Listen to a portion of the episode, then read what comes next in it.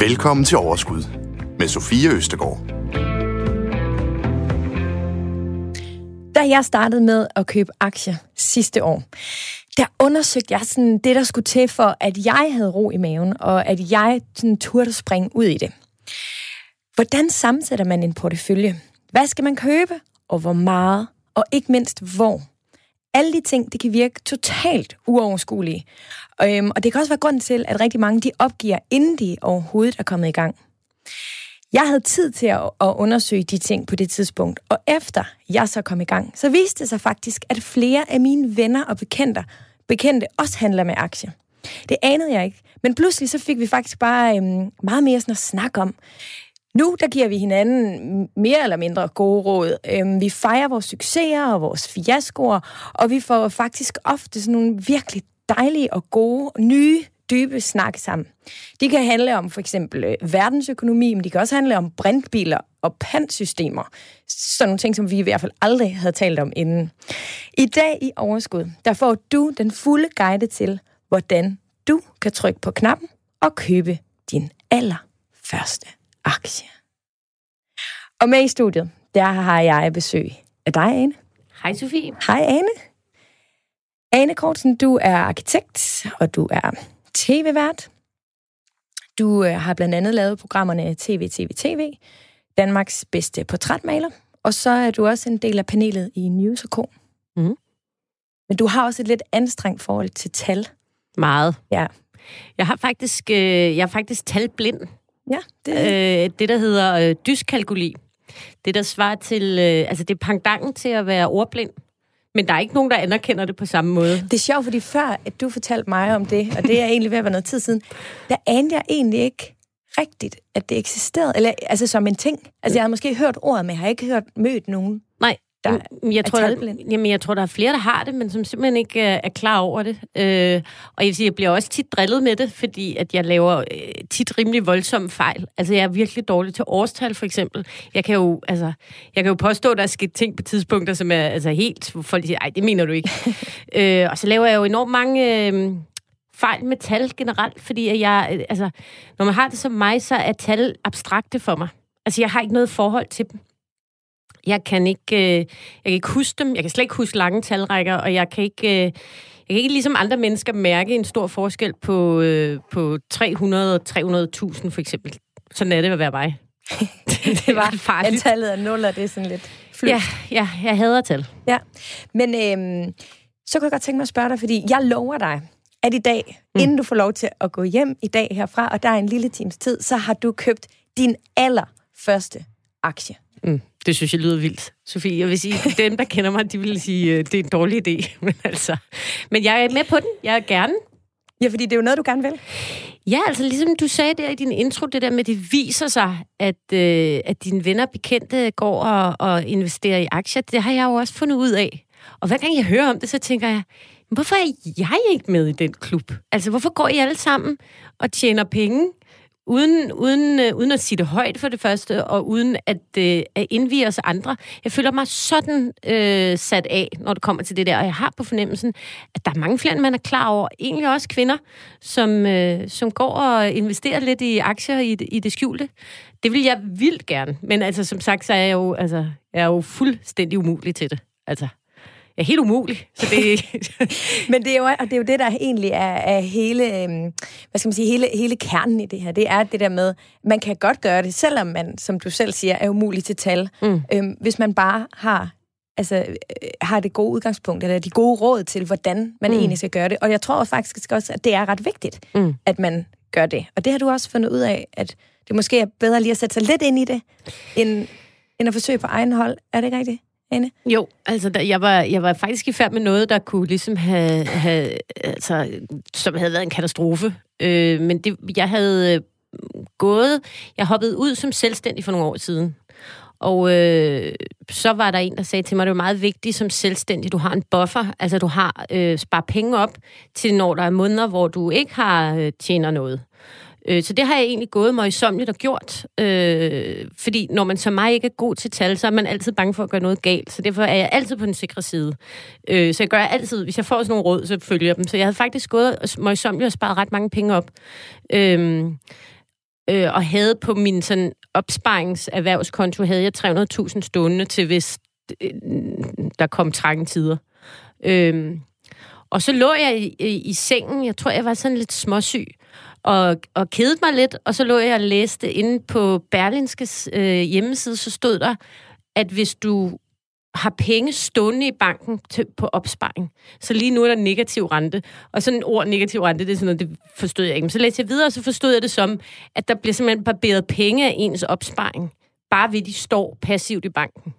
Og så var der flere økonomer i den her artikel, der sagde, at det, det, er det, det er det dummeste, man kan. Hvis man har en opsparing, så skal man, så var der tre ting, man skulle gøre. Men en af tingene var at sætte dem i aktier. Sæt pengene i aktier. Øh, og så tænkte jeg, ja, det er simpelthen også, nu skal jeg også være med i det her. Og så øh, oprettede jeg en konto i, i det, der hedder June, som er Danske Banks investeringsforening. Jeg ved ikke, hvad det hedder. Et eller andet sted. Øh, fordi, og den eneste grund til, at jeg valgte June, det er, fordi jeg synes, jeg havde et flot interface. Ja. Så det var nemt overskueligt, så det var lækkert lavet, og det virkede meget enkelt. Der var ikke for mange valg. Mm. Øh, så der opret... er et lille tip til bankerne derude? Eller, ja, ja, ja, altså ja. det blev jeg tiltrukket af. Mm. Og øh, synes, det så meget smart ud det hele, og så kunne man vælge høj risiko, mellemrisiko, man kunne vælge øh, bæredygtige aktier, alt muligt, og så er meget begejstret. Og så skulle man overføre penge til den konto, som de så ville investere for en. Og der tænkte du... Så jeg, nu overfører jeg, nu overfører jeg hele, hele opsparingen ja. derover, fordi det kunne... Øh, Mig skal de ikke snyde med negative renter. Nej. Ja. Øh, og det var faktisk i færd med, men så ville mit nem idé ikke virke, øh, lige da jeg skulle til at overføre hele min, alle mine sparepenge. Øh, og så tænkte jeg, det måske også, så gør jeg det i morgen. Og det var dagen før Mette Frederiksens øh, coronapressemøde. Så næste dag, så brød det hele jo sammen, og alt, hvad jeg havde af jobs de næste tre måneder frem, blev aflyst. Det vil sige, at jeg stod uden nogen indtægt de næste tre måneder. Så den der buffer, jeg havde gået og sparet op, den skulle så bruges lige præcis der. Og hvis jeg havde sat alle mine penge i aktier, så kan jeg godt sige, at så havde jeg været sådan utrolig meget på røven. så det er så Fordi utrolig... de der aktier, de, øh, de, de, altså... De penge havde jo ikke bare lige kunne Nej. få tilbage igen. De aktier steg bestemt ikke i den periode, Ej. tværtimod. Ej. De... Så, altså, jeg var sådan, altså, jeg, var, jeg stod altså, med begge fødder ud over klippen, der fører ned til økonomisk ruin. Øh, og jeg var, havde faktisk hoppet. Altså, det var kun fordi, at der lige var et eller andet teknisk, der gjorde, at jeg blev irriteret og tænkte, så gør jeg det i morgen. Øhm, og ellers så havde jeg nærmest, jeg skulle lige sige, så havde jeg ikke siddet her. Altså, det var virkelig, virkelig, øh, det var virkelig vildt, at jeg overhovedet kunne finde på det faktisk, uden at spørge nogen om noget. Men altså... Jamen, og nogen vil måske spørge, Hvorfor? Når du nu ved, altså, vi ser dig jo i alle mulige programmer, og os, der kender dig i virkeligheden, vi ved jo godt, at du er øh, skide kvik og sjov og klog, og ved jo alt muligt om alt ja. muligt. Altså, og du kender dine egne begrænsninger, som handler om noget metal og ja. økonomi. Men det var den der fornemmelse af at blive snydt. Det var den der fornemmelse af, ej, nu er det nok. Altså, nu går jeg her og sparer penge op, og nu står der fandme i avisen, at banken tager penge fra mig for at spare dem op. Altså, nu gider jeg ikke være øh, hæft, øh, hægtet bagud længere. Nu vil jeg også. Og jeg har gået og lyttet til Millionærklubben, og hvad ved jeg. Og så tænkte jeg, hvorfor? Nu skal du bare kaste dig ud i det. Nu skal du holde op med at gå der og fedt med det. Altså, det var sådan, jeg er meget spontant anlagt, og jeg føler tit min mavefornemmelse på godt og ondt. Ja. Og der havde det sådan, nej, nu tager jeg alle de penge, jeg har sparet op og sætter dem i aktier, fordi det er simpelthen for dumt, at jeg ikke sætter, at jeg ikke sætter dem til at afle, ligesom alle andre. Øhm, og, og, altså, og så kunne jeg jo godt, altså jeg kan jo godt se, at det lyder fuldstændig skørt nu, men det føltes øh, handlekraftigt. Jeg synes, jeg følte mig proaktiv og handlekraftig, Sofie.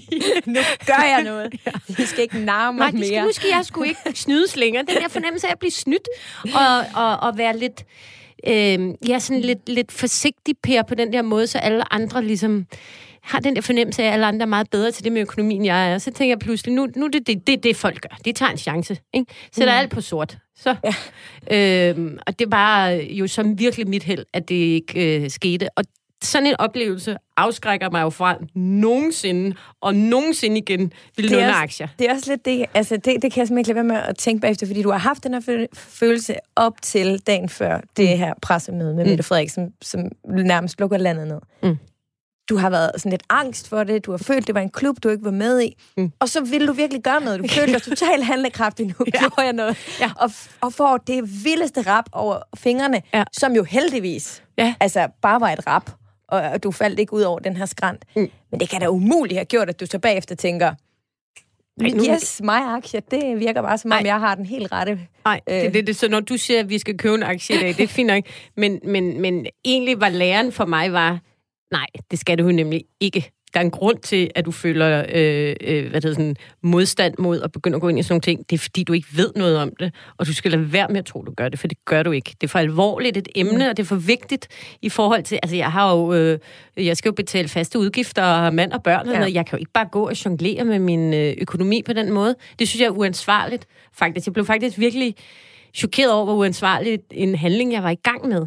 Altså, ja. Og det var det var jo ikke vores fælles penge, det var min opsparing, som jeg selv har tjent. Og man må til. gøre med dem, hvad man vil. Og man må gøre, hvad man vil, og der ikke, skal ikke komme nogen men... her og sige, at jeg ikke må det, men, men jeg, altså, øh, jeg synes ikke, jeg synes Nej. ikke, jeg er klædt ordentligt på. Altså, jeg synes, jeg er for... Jeg, jeg er for følelsesladet og for spontan, og jeg tænker ikke logisk, og der er meget galt med mig, når det kommer til sådan nogle ting. Så det, for det ligesom... Men det tror jeg faktisk er en følelse, som rigtig mange godt kan kende. Ja. Og derfor Ane, så har vi jo allieret os i dag med en, som lige skal hjælpe dig lidt på vej. And here to open trading is one of its favorite columnists, Carrie Bradshaw. And you can press it.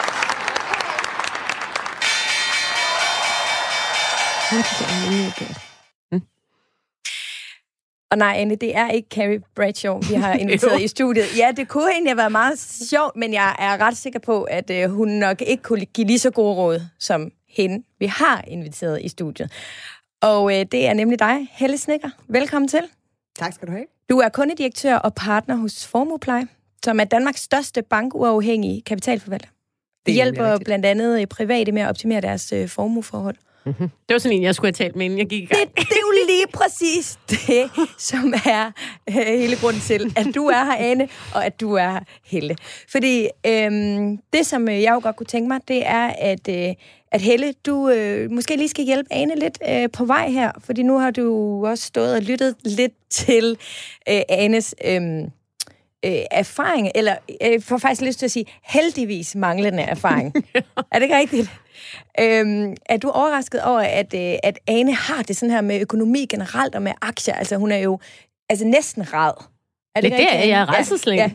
Ja, jo, den er god nok. Er du nej, overrasket, Helle? Nej, det er jeg ikke, og jeg synes simpelthen bare, det er så fedt, at vi lige kan tage den her runde her, fordi øh, som jeg nævnte for dig, Sofie, tidligere, så øh, var jeg i 2016 med til at stifte sådan et frivilligt netværk, der hedder Kvindeøkonomien. Og det var lige præcis, fordi at øh, der findes så ufattelig mange andre end dig, som ikke er det, man kunne kalde for økonomiminister i deres eget liv. Mm. Og det skal vi være. Det skal mm. både kvinder og mænd i virkeligheden være. Mm. Og øh, vi plejer at være handlekraftige. Det er jeg helt sikker på, at du er i masser af livets forhold. Men lige her, der har du haft noget, du øh, ikke rigtig tør røre ved. Og din historie, som jeg lige har lagt øre til, jeg havde bare lige én ting, jeg sad og tænkte på. For hver gang jeg møder nogen for første gang, der kommer og siger, goddag, goddag, jeg har sparet penge sammen, så siger jeg, hvor risikovillig er du? Hmm. Og hvornår skal du bruge de her penge igen? Fordi lige præcis det sidste spørgsmål der, investeringshorisont. Skal man ud og investere i aktier?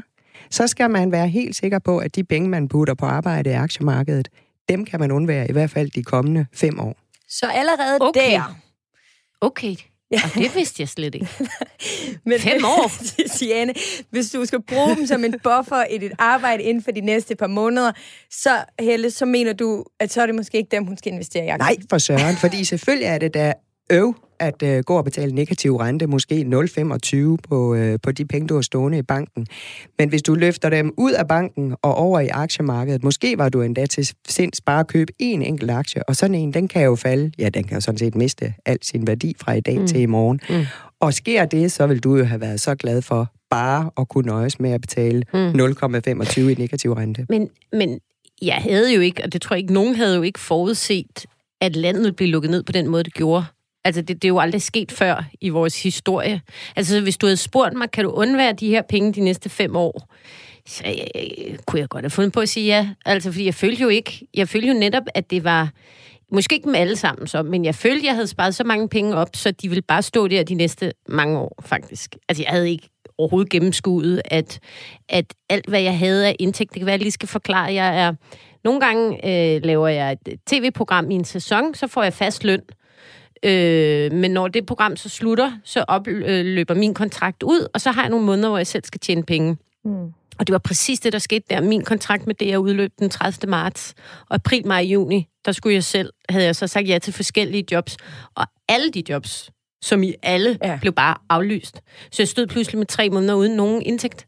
Og det, og det vidste du jo selvfølgelig det ikke, da du lå i sengen ej, om aftenen. Nej, det er jo en altså, utænkelig ja. situation. Men det er faktisk lige præcis sådan nogle worst case øh, scenarier, vi, øh, vi drøfter med potentielle nye investorer, når vi starter ud. Jeg, jeg vil sige, når vi udsætter jer for det der tredjegradsforhør, som vores øh, bekendtskab indledes med. Fordi netop, hvad er det værste, der kan ske for dig lige nu, Ane? Mm. Og måske havde du dårligt nok haft fantasi til at sige, jamen det er, hvis jeg ikke tjener penge det næste halve år. Men så vil jeg være begyndt at spørge dig, hvad, skal du, hvad betaler du mad og husleje og så videre med? Hvor mm. kommer de penge fra? Mm. Du vil have fortalt mig, kan du rent faktisk risikere, hvis du nu bliver, du kunne måske øh, falde og brække arme og ben, så du mm. ikke kunne hvad, hvad træder så i stedet for? Og så mm. vil jeg stille og roligt få en fornemmelse af, at de her penge her, de var faktisk, altså det er din buffer. Mm. Og det er ikke buffer til pensionstid. Mm. Det er buffer lige nu. Men og så vil du have frarådet mig ja, at investere ja, aktier? det vil jeg. Men er vi Eller så også der, jeg... Helle, hvor man også skal begynde at overveje sådan noget som for eksempel forsikringer? Og altså, skal I man også kigge det grad. med i sin portefølje faktisk her? Fordi ja. som du også siger, du indgår jo i et fællesskab. Det er ikke bare Ane alene i verden, det er Ane og Men, en eller anden, og, og nogle børn, og der skal betales husleje og mad, og jeg ved ikke hvad. Så du, du kan jo ikke tillade dig, også selvom vi er jo alle sammen vores egne herrer i vores eget liv osv., men du indgår i et fællesskab, hvor det forventes, at du stiller op med et bidrag til alt det her hver måned.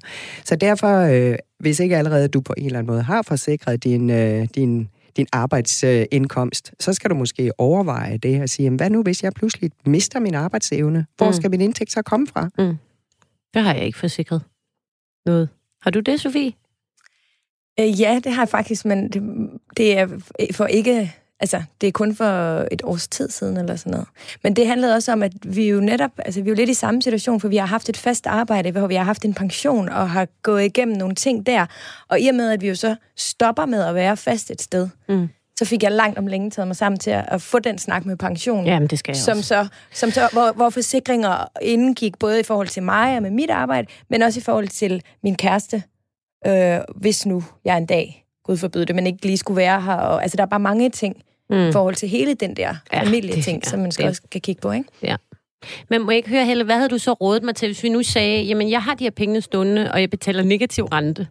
Det kan godt være, at jeg skal bruge dem som buffer. Hvad vil jeg så skulle have gjort med dem? Jamen det, vi skal tale om i dag, det er jo, at du skal nå frem til at investere 5.000 kroner. Ja.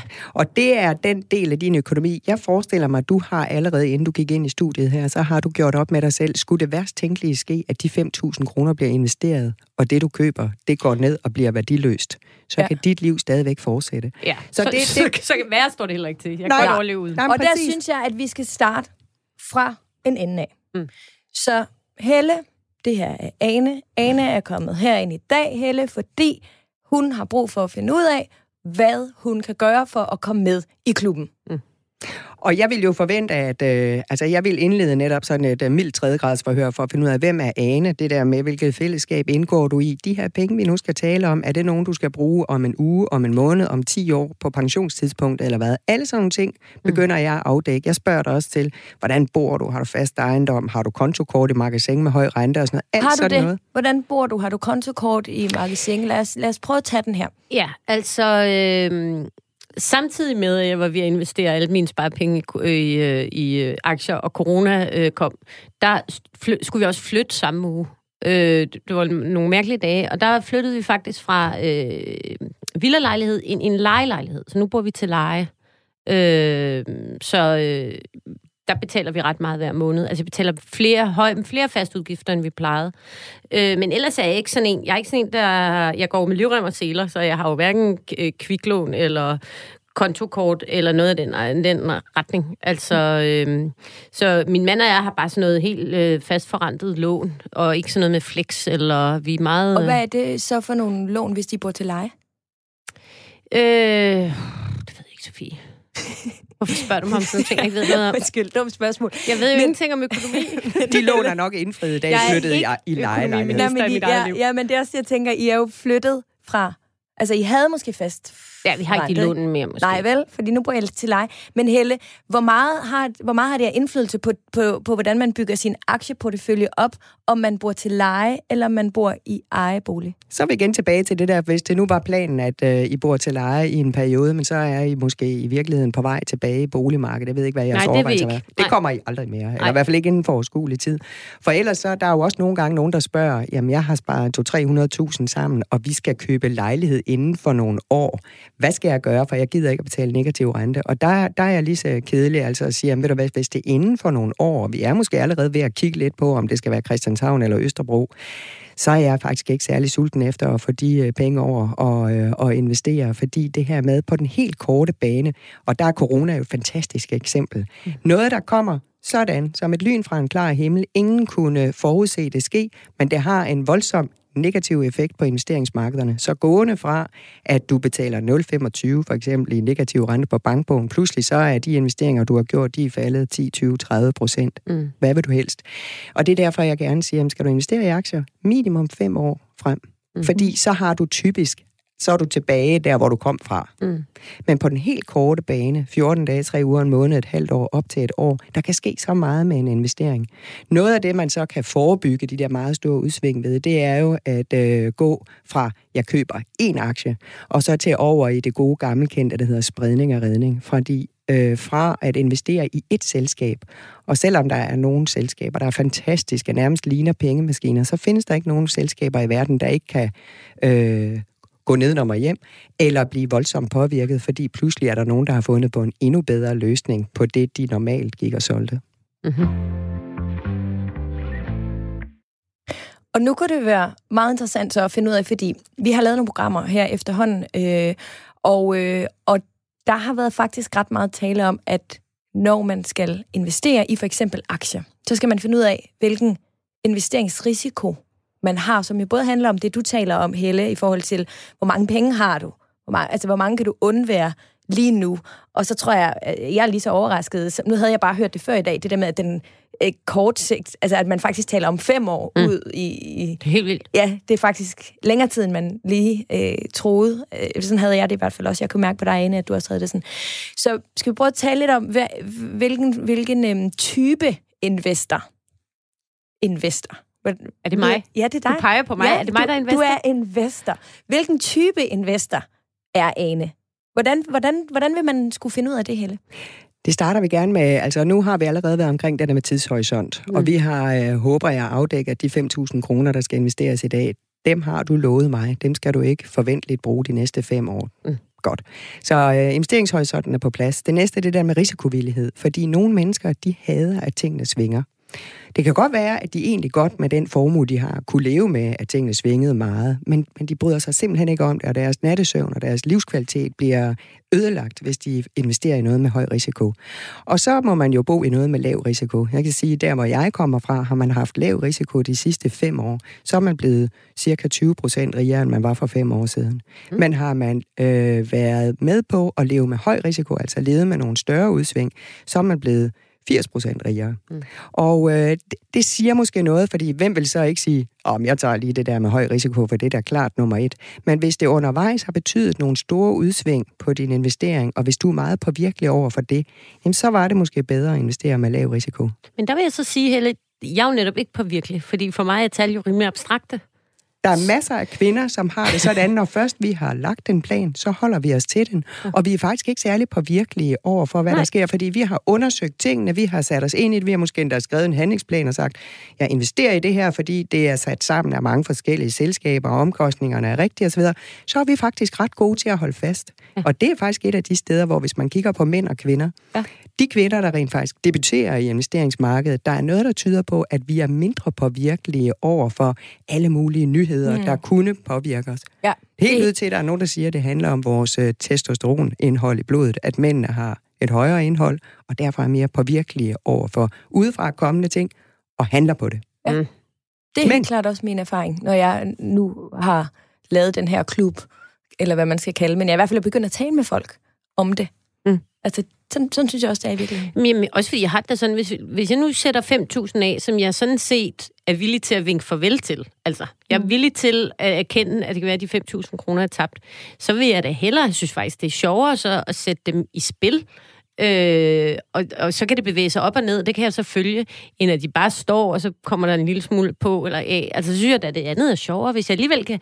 Jeg er med på, jeg vil ikke synes, det var rart, hvis det var alle mine sparepenge, og jeg var dybt afhængig af det, men hvis det er penge, jeg kan undvære de næste fem år, så, øh, så, så er det da sjovere. Og måske vinke for, helt farvel til. Ja, det er jo det, altså, jeg, det, er jo det Helle siger, man ja, skal erkende. Præcis. At det er så, penge, man, man, skal, man skal være villig ja. til at tabe, ikke? Er så det ikke første det, du siger? step, det var investeringshorisont, og andet mm. step, det var risikovillighed. Og mm. jeg synes, vi nærmer os, at du kunne godt tage et step op ad stigen. Mm.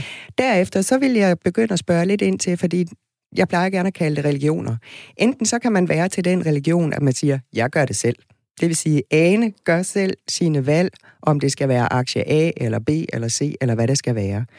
Det er der nogen, der gør, og øh, hvis man er til at gøre det selv, jamen så skal du jo selv finde de selskaber, du skal investere i. Du kan lade dig inspirere på mange øh, rigtig gode fora på Facebook for eksempel. Der er Female Invest, der er Miss Money Penny, der er masser af der steder, man kan blive inspireret. Der... Vi har jo også vores egen Facebook-gruppe. Præcis, det var jo, præcis. Den kan man også gå ind og kigge i. Der, der er gode fifs allerede, faktisk. Hmm?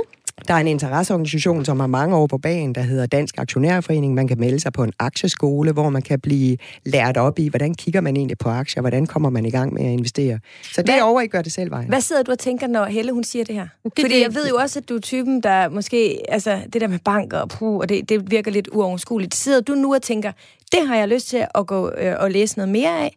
Eller sidder du og tænker, ej, puh, hvordan kan jeg overskue alt det der? Nej, det er præcis det, jeg gerne vil. Og det jeg tror, det var det, der var galt med det der dune-væsen.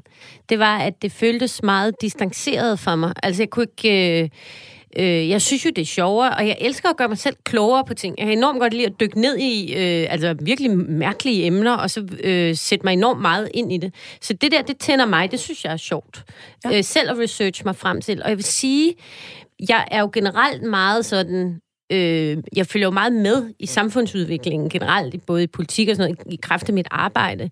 Jeg har interviewet en lang, lang, lang række iværksættere. Jeg lavede en podcast, der hedder Succeskriteriet for Berlinske, hvor jeg faktisk altså, ved efterhånden en hel del om øh, altså iværksættere og nye virksomheder, opstartsvirksomheder og sådan noget. Så jeg sidder har med, altså et virkelig godt grundlag for at være med, med i den der klub, som så gør, at jeg vil faktisk synes, det var sjovt at investere ja. nogle penge i enkelte aktier øh, grunden til, at jeg ikke har gjort det, og grunden til, at jeg prøvede, prøvede det der Dune-væsen, det var jo fordi, jeg har ingen idé om, altså jeg har som sagt, altså jeg har ingen idé om, hvordan jeg skulle gøre det. Nej. Jeg ved ikke, jeg ved ikke engang, altså jeg ved slet ikke, hvordan det foregår. Jeg er helt blank på det. Og, og bare det, at vi kalder det et June-væsen, som gør det til sådan et lille nuttet øh, dyr med ører, det synes jeg forklarer enormt meget, Hennes. Det er så fint.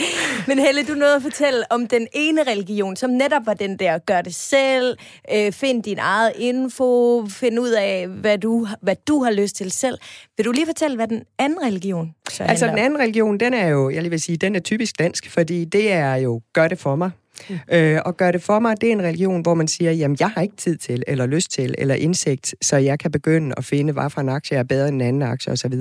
Men, øh, og min formue er måske heller ikke rigtig til, at jeg kan sprede mig tilstrækkeligt. Mm. Øh, så jeg går en anden vej, det vil sige, at jeg står i forening sammen med nogle andre, der er i samme situation. Og sådan en forening, det hedder en investeringsforening. Og det vil sige, så har vi alle sammen lagt vores 5.000 kroner op i kassen, og så har vi enten sagt, den her investeringsforening, den skal investere i det kunne være bæredygtighed, eller det kunne være øh, amerikanske aktier, eller japanske aktier, eller det kunne bare være en global portefølje, mm. som er spredt over hele verden og spredt på brancher.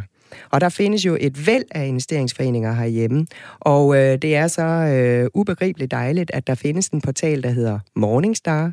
Morningstar, det er lidt ligesom en price runner inden for investeringsforeninger. Man kan gå ind og sige, jamen hvis jeg nu for eksempel gerne vil investere i globale aktier, hvad for nogle investeringsforeninger findes der? Der gør det. Mm. Hvordan har de klaret sig de sidste 3, 5, 7, 10 år? Hvad koster det at være med i dem? Og på den måde kan man lynhurtigt nå frem til, jamen det er den der, jeg gerne vil have. Og så kan man gå over i sin, for eksempel sin netbank og købe den. Det er også et godt sted at kigge hen, hvis man for eksempel har været i banken, og banken har rådgivet en til at sige, du skal investere i det og det. Og så kommer man hjem, og så kigger man lige efter det, han sagde. Var det egentlig en god idé? Det var egentlig mærkeligt. Den der investeringsforening, han foreslog mig, den har aldrig været nummer et. Den er faktisk elendig år efter år. Kan jeg vide, hvorfor han anbefaler mig at købe den? Kan du følge det? Ja, ja. Altså, det er i hvert fald noget, jeg har lært. Det er, at ens bankrådgiver er jo ikke upartisk. Så meget ved jeg. Så meget ved du. Det her er Overskud med mig, Sofie Østergaard. Jeg har lige nu besøg af Ane Kortsen, som er arkitekt og tv-vært, og jeg har besøg af Helle Sneker, som kommer fra Formuepleje.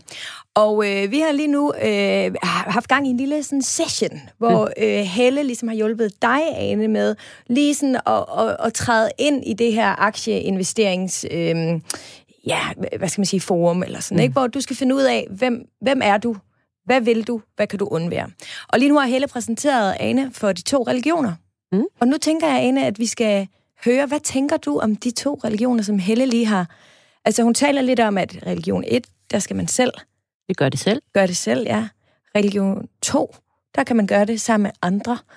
Øhm, du har jo en masse indsigt fra dit arbejde, men du, har, du er jo også, som du selv siger, rad. Du er hunderad for at skulle købe ja. de her aktier. Hvad, hvad, hvor ser du dig selv? Hvilken religion vil du... Øh... Jamen, jeg, ja. jeg, jeg vil sige umiddelbart, øh, skulle man tro, at jeg gerne vil være med i en forening, fordi jeg netop ikke ved noget om det. Så er det jo bedre at overlade sine 5.000 kroner, eller lægge dem op i en kasse, og så er der nogen, der ved noget om det, der så investerer dem for en. Mm. Men hvis der er noget, jeg har lært, Sofie, gennem ja. livet, så er det, at mellemmænd af enhver art de skal bare, øh, de skal øh, ud. De skal udryddes. Ja, mellem ja. ledere og mellem mænd. øh, og jeg synes altid, når jeg gør tingene selv, altså når jeg ligesom skal igennem, og så selv vælger, øh, så går det altid meget bedre. Det er ja. i hvert fald noget, jeg har fundet ud af. Så derfor så tror jeg faktisk, Helle, at jeg er en gør det selv øh, type. Øh, også selvom jeg er virkelig, virkelig uvidende. For mit vedkommende, fordi jeg stod også og skulle vælge. Nu, nu, nu undersøgte jeg selv lidt. Jeg havde desværre ikke lige helle til på den måde at hjælpe mig i gang.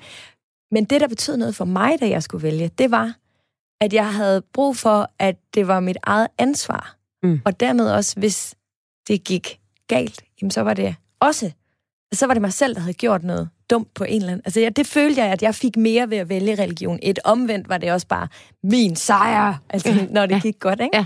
Men øhm, det ved jeg ikke, Helle, altså, hvad tænker du om det? Jamen, øh, jeg synes bare, bare man tager sin øh, beslutning på et oplyst grundlag, så har jeg fuld opbakning. Altså, jeg kommer jo fra, øh, fra en skole, hvor at øh, spredning er redning. Det her med, at hvis man køber en eneste aktie, så er hele ens økonomi, den er sådan set på, sat på spil med det ene selskab. Så snart du køber en aktie nummer to, det gyldne eksempel er altid, at du kunne købe en aktie i Tivoli. Men hvis du nu købte aktier for halvdelen af pengene i Tivoli, og den anden halvdel i paraplyfabrikken, så uanset hvordan sommeren blev, om det var godt vejr eller dårligt vejr, så ville noget af det give overskud, når året var gået. Mm. Det er sådan det helt uh, latterlige eksempel. Men, men Helle, når du siger det, så er det jo også det samme som, som at så, du taber aldrig, men du vinder jo heller aldrig så. Hvis det, hvis, fordi hverken, altså, hvis de begge to aldrig er helt i bund, så er de jo heller aldrig helt i top. Nej, men det er jo ikke 0 eller 100 det her. Du har jo, når du køber en aktie, så køber du i virkeligheden bare øh, en lille bid af bundlinjen i det pågældende selskab. Og selvom det regner, så er det jo ikke fordi, at uh, Tivoli nødvendigvis kommer ud med et minus. Uh, så, så under alle omstændigheder vil der jo være en indtjening. Det er at investere i aktier sådan over lange perioder. Hvis man køber en masse forskellige aktier, global aktieindeks, jamen så kan du forvente, at du i gennemsnit får sådan et eller andet sted mellem 6, 8, 9, måske 10 procent øh, om året. I gennemsnit, vel at mærke.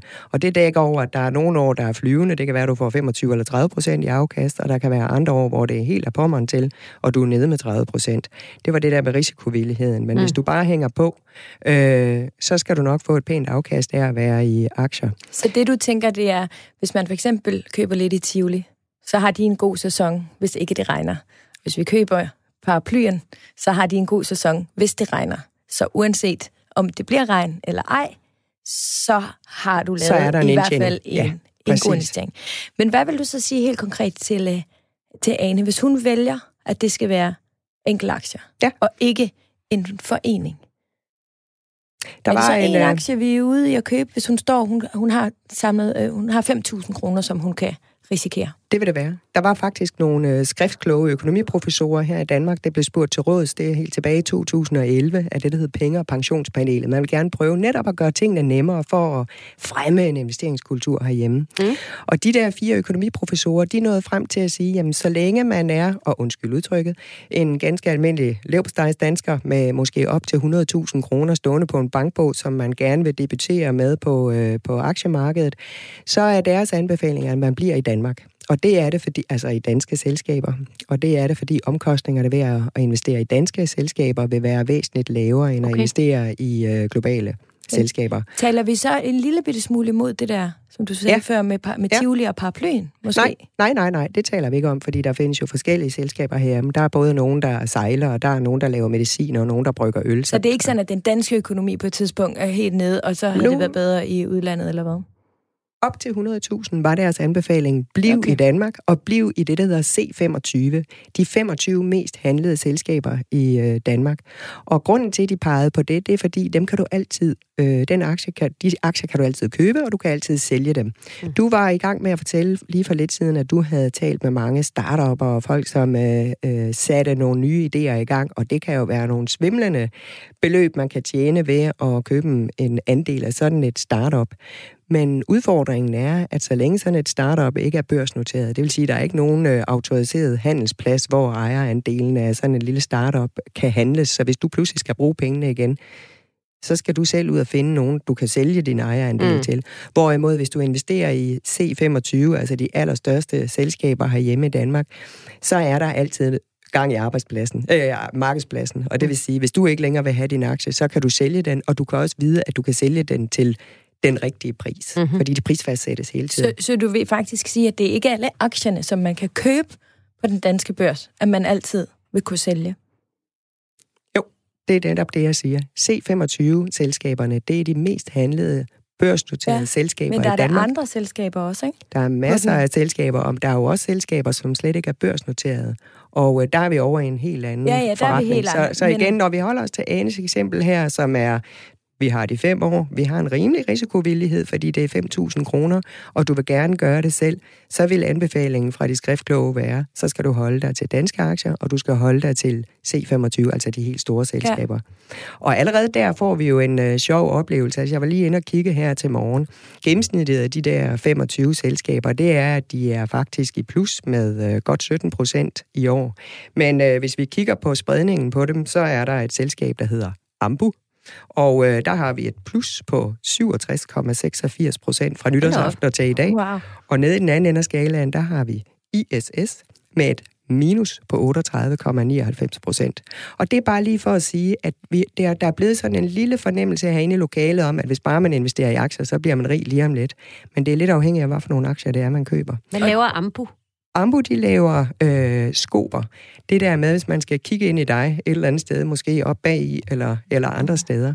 Og øh, sådan nogle, de har typisk været lavet sådan, at man kunne bruge dem flere gange. Så skulle de jo selvfølgelig renses godt, før de skulle kigge ind i den næste menneskekrop. Ambu øh, er dygtige til at lave nogle skober med en høj kvalitet, en høj fotokvalitet, men som er engangs. Og det vil sige, så sparer man en hel masse på, på den der desinficering øh, mm. mellem. Mm. Men og det, det har så sige... været godt i år, og det, et af de vigtigste pointer er jo selvfølgelig også, at når man sidder derude, og når du sidder der, det er jo øjebliksbilledet lige nu, ikke? Mm. Altså, at man virkelig selv skal sætte sig ind i og finde ud af, hvad det er, man gerne vil investere i, ikke? Og der er ingen garanti for, at dem, der er steget meget, bliver ved med at stige. Og der er også nogle gange nogen, der siger, at nu den der er faldet så meget, nu kan den kun stige. Nej, det er der ikke noget om. Og nogle gange, hvis man er i et netværk, for nu begynder du jo, Ane, nu når du debuterer som investor i dag, så ja. bliver det her jo noget, du kommer til. Til alle middagsselskaber og sådan noget, så vil du sidde og give aktietips over i et hjørne med en cigar og et øh, glas sherry. Det glæder mig til. øh, og, og så vil du opleve, at du har rigtig meget trang til at fortælle om alle de der investeringer, du har gjort, som bare gik godt. Og så når det kommer til de der investeringer, som ikke gik så godt, det er ligesom om, man når aldrig rigtigt til det, for så skal man i øvrigt også ud og danse eller på toilettet. Mm. Så øh, vær opmærksom på, når man diskuterer investering med venner og bekendte og familie osv., der er en tendens til, du altid hører om, jeg har gjort så så godt, og jeg har tjent så så mange penge, men du hører ikke så tit om alt det, der ikke gik godt. Men der, er, der vil typisk også være noget, der ikke er gået så godt. Ja. Altså, øhm, Jeg har faktisk heller gået og tænkt over, at øh, jeg gerne vil købe aktier i et øh, firma, der hedder Astralis. Mm. Og det er nemlig en startup, som er gået på børsen, Mm. som er blevet børsnoteret. Mm. Men, men jeg ved ikke, hvad det hedder, når man debuterer på Mm. børsen, men det var, tror jeg, var sidste år eller Ja. forrige år. Ja.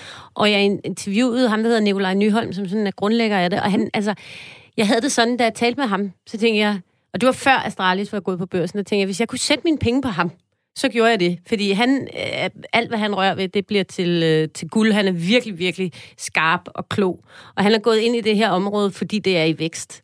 Og jeg, jeg tror virkelig på Astralis. Ja. Øh, så da de blev børsnoteret, så tænkte jeg faktisk, hmm, måske man skulle på et eller andet tidspunkt finde ud af, hvordan man køber aktier i dem. For det vil jeg gerne, men de er jo ikke en del af C25.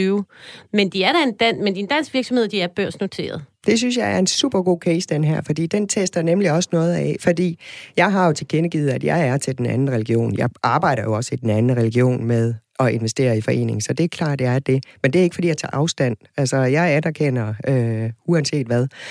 Og jeg vil sige, Astralis, nu har vi lige bevæget os 100% oppe fra hjernen. Nu er vi gået fra at investere, det er noget, man gør af nogle helt klart definerede økonomiske målsætninger, mm. til at man kan godt bevæge sig ned i hjertet. Mm. Og det er jo også derfor, man kan købe aktier i fodboldklubber og mange andre ting. Og det er ikke altid, at de investeringer, de primært er gjort, fordi man tror, man bliver millionær af at være investor i Brøndby eller FCK. Og jeg, har, jeg, jeg er jo ikke øh, skolet til at rådgive omkring enkeltaktieinvesteringer, men jeg tror ikke nødvendigvis, at det er den bedste pengeplacering, men jeg aner det ikke. Jeg ved heller ikke, det kan være, at det er det. Men jeg vil bare sige, at jeg tror, at den investering, vi kommer til at gøre i Astralis, den er i høj grad også lavet med hjertet. Og det er den, fordi du har knyttet dig til den person, du siger, mm. og det der, det han gør, det er bare rigtigt. Det er jo ikke ens betydende med, at der ikke er nogen andre, der kan gøre det. Mindst lige så godt, eller 100 gange bedre, for du har ikke været inde og lave en analyse og sige, at jeg vil gerne ind i det der øh, e-sport, ikke? Mm. Øh, og hvem, hvem øh, laver sådan noget, og hvordan er det gået med dem de sidste fem år, og så videre. Mm. Den, den analyse har du slet ikke været inde og lave, og, og vi er tilbage til, du investerer 5.000 kroner, og du har, tror jeg, gjort op med dig selv, at skulle det nu gå helt skidt, og skulle det forsvinde, så lever mm. både du og alle de andre hjemme i lejelejligheden, så lever I glimrende videre. Mm. Og så var du faktisk en hel del erfaring rigere. Mm. Så jeg synes, vi skal go for it med Astralis, men bare du er opmærksom på, det er ikke, det er ikke nødvendigvis primært på grund af økonomiske incitamenter. Der er også, øh, der er også noget andet. Jamen, som jeg sagde i starten, jeg er jo spontan og følelsesladet og meget ulogisk tænkende på nogle måder. Så jeg vil, ikke, jeg vil aldrig nogensinde...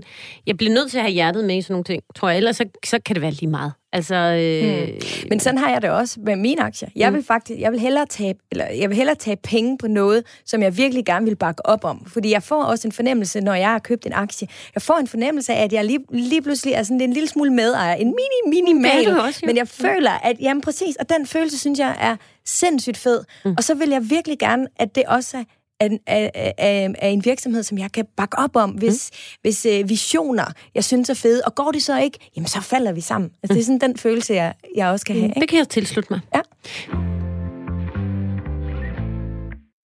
Det her er Overskud, og jeg har besøg af Helle Snedgaard fra Formuepleje og af Anne Kortsen, Ane Kortsen, som nu er kommet dertil, at Ane har valgt en religion. Hun er gør det selv-typen. Mm. Og du har faktisk også valgt en aktie, Astralis. Astralis, Mm. og du har besluttet dig for, at du har 5.000 kroner, som du gerne vil sætte i dem. Så Helle, det skal vi have gjort nu. Er du klar, Anne? Ja. I kigger på mig, som om vi skal øh, i gang med et eller andet... Øh, altså, der sker ikke noget andet, end at jeg bare køber nogle aktier, ikke? Eller... Fuldstændig. Ja. Og øh, for at Hvor- vi kan nå dertil, det er, det er jo en anden ting, som jeg i hvert fald tit oplever, hvis jeg er ude og holde oplæg omkring investering, at, øh, at der er masser af mennesker, der ikke engang ved, hvordan de kommer dertil. Det gør Men man altså, øh, Hvor øh, skulle man vide det fra? når vi nu har været alle de her ting igennem, så er der de lavpraktiske ting. Det er, jamen har du 5.000 kroner, står det på en bankbog, og har du fået oprettet et værdipapirdepot? Fordi øh, penge bor på konti, og investeringsbeviser eller aktier, de bor i depoter. Og før vi Og kan der komme i skal gang... vi lige spole en lille smule tilbage.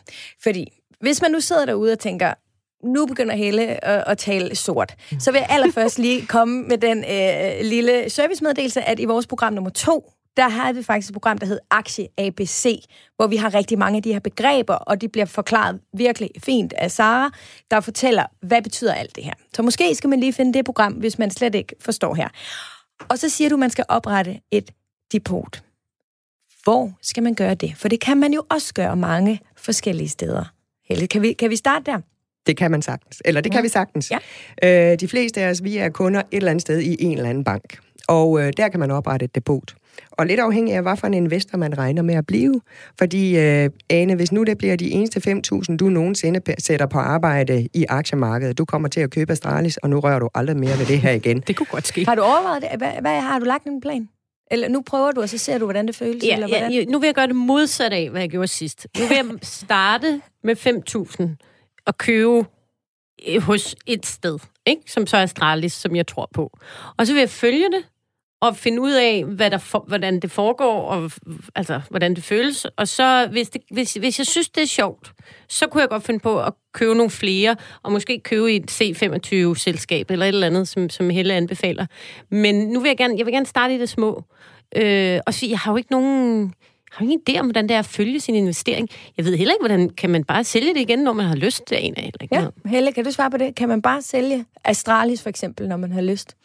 Jamen, det var lige præcis det, jeg nævnte før. Altså, når man er i C25, så er det aktier, der handles konstant og hele tiden, og prisen er altid rigtigt. Jo længere ned i øh, bunden man kommer, altså jo mindre selskaber, jo mindre handel der er, øh, jo mere afhængig bliver du af, at den dag, du skulle få lyst til at sælge dine aktier i Astralis, så er der nogle andre, der står ude på markedspladsen og siger, dem vil jeg gerne købe. Mm.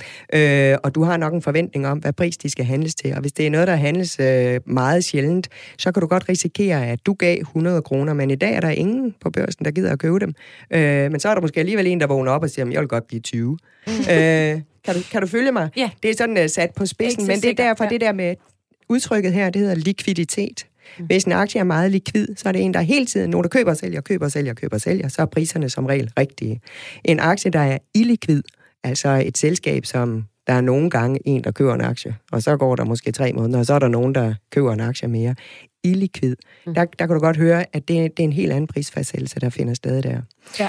Øhm, tilbage til, hvor de her beviser, de skal ligge hen, eller aktier skal ligge henne. Fordi hvis nu du blev en investor, der sagde, at det er den eneste gang i mit liv, jeg skal købe aktier, og, øh, og jeg køber dem, og så regner jeg med at beholde dem, til jeg falder død om, så behøver du ikke at lave en stor markedsundersøgelse for at finde ud af, hvor er det, man kan handle billigst. Fordi så kan det godt være, at det er smart i virkeligheden bare at blive i den bank, hvor du er i dag. Øhm, og, og nu, jeg, jeg kommer ikke fra en bank, så der er ikke nogen reklamer for banker her fra min side af tværtimod. Øh, men, men hvis det er den eneste transaktion, du nogensinde skal lave, så er det ikke sikkert, at det er vigtigt for dig at komme det allerbilligste sted hen. Hvorimod, hvis du allerede nu siger, jamen jeg kommer til at handle ret hyppigt, jeg kommer til både at købe og sælge, og det er vigtigt for mig, at, øh, at det sker så billigt som muligt, jamen så skal du jo ud og kigge efter, hvor kan det ske så billigt som muligt. Der er også noget med sparegrise, fordi man kan jo putte penge ned i forskellige sparegrise. Lige nu, der sidder vi og taler om, tror jeg, nogle penge, som er det, der hedder frie midler. Altså, det er nogen, du har betalt skat af, og du kunne bare bruge dem til at betale husleje med. Mm. Det er en slags uh, sparegris. Der er også en sparegris, der hedder pension, og der er en sparegris, der hedder en aktiesparekonto. Mm-hmm. Og hvorfor begynder konen nu at snakke om det? Men det gør hun, fordi at der er forskel på, hvor meget man skal betale i skat af, hvis der kommer en gevinst ud af det her. Fordi nu investerer du, og det gør du jo et eller andet sted nok for at tjene nogle penge. Og lad os nu sige, at det sker. Så lad os sige om fem år, så vil du gerne sælge din investering igen. Og der er der forskel på, hvis du har købt øh, din Astralis investering for almindelige frie midler, så kommer du til at betale mellem 27 og 42 procent af den gevinst, du realiserer til skattefar. Ej. Hvis du har puttet dine 5.000 kroner ind i det, der hedder en aktiesparekonto, så kommer du til at betale 17 procent om året. Altså de år, hvor det går i plus, så skal du aflevere 17 procent af plusset til øh, skat. De år, hvor Astralis falder, jamen så skal du selvfølgelig ikke betale skat, ikke før du er op over øh, der, hvor du betalte skat til sidst. Og over i pensionen, jamen der kan du sådan set slippe allerbilligst med 15,3 procent i skat. Og jo større beløb, jo længere tid, altså skulle Astralis nu eksplodere som en investering, så gør det jo en kæmpe forskel, om man mm. ender med at skal betale 42 procent eller 15 procent i skat. Øh, og skat er jo vel at mærke en meget lykkelig begivenhed, når vi taler investering, fordi hvis der overhovedet bliver tale om skat, så er det jo fordi, du er lykkedes med din investering. Mhm. Så er det blevet mere værd. Men Helle, kan jeg så flytte, lad os sige, at jeg starter med en, bare en stille og rolig depotkonto i min i Danske Bank, hvor Ja, jeg er i. Kan ja. jeg så, hvis det så begynder at blive sjovt, og det går godt for Astralis og så videre, og jeg gerne vil lave mere, kan jeg så flytte det? Ja, det kan du godt. Det vil der selvfølgelig være nogle omkostninger forbundet mm. med. Men det kan også godt være, at du siger, jamen, så lader jeg min Astralis investering ligge over i den bank, hvor jeg boede, da jeg startede, som jeg, da jeg debuterede på aktiemarkedet. Men nu har jeg godt nok fået smag for det her, så fremover så vil jeg handle mere. Og så kunne du jo der gå over på en, øh, en handelsplatform eller en bank, hvor du måske mm. får nogle lavere priser end i den bank, hvor du kom fra. Altså for mit vedkommende, så startede jeg i en, som så var et hollandsk platform, et Giro hedder det. Mm. Og øh, så blev jeg lidt træt af, fordi der var nogle forskellige foreninger, noget jeg ikke kunne, plus at jeg selv skal stå for noget skat og opgive det og sådan noget. Det blev så lidt omstændigt. Så prøvede jeg både Nordnet og Saxo, altså og, og det har jo været noget rod. Altså, jeg ville faktisk ønske, måske, at jeg havde valgt øh, noget andet øh, fra starten af. Men det kan godt betale sig. Lige hvad hvad vil du have valgt fra starten af? Jamen, jeg vil nok i hvert fald have valgt en dansk platform. Mm. Helt klart det der med, at øh, altså fordi allerede øh, til nytårsaften, så begynder du at løbe ind i nogle udfordringer, hvis du bor på en platform, hvor du selv skal indberette, fordi Altså, du har afsløret, at det metal ikke er din øh, største øh, mm. interesse. Så vær nu også ærlig for dig selv og sige, at det kunne godt være, at du måske kunne handle en spids billigere på den platform, men hvis det metal er noget bøvl, så husk lige at tage hele cirklen ja, med. Præcis. Og så længe vi taler 5.000 kroner og en aktieinvestering, så tror jeg nok, jeg i virkeligheden vil sige, jeg tror bare, jeg vil starte i den bank, hvor jeg i forvejen er kunde. Så det vil øh. sige, når jeg, når jeg køber Astralia, Astralis aktier via den her depotkonto, så, så alt det med skat, det er klart, det går automatisk. Det sker det helt af sig selv. Nej, overhovedet ikke. Siden 2010, så har det faktisk været sådan, at øh, alle de der aktier, vi har liggende i depot, også selvom vi har købt dem for frie midler, det ved skat. Skat ved, hvad vi har givet for dem, og øh, skat ved også, hvad vi sælger dem for, hvis vi sælger dem i dag.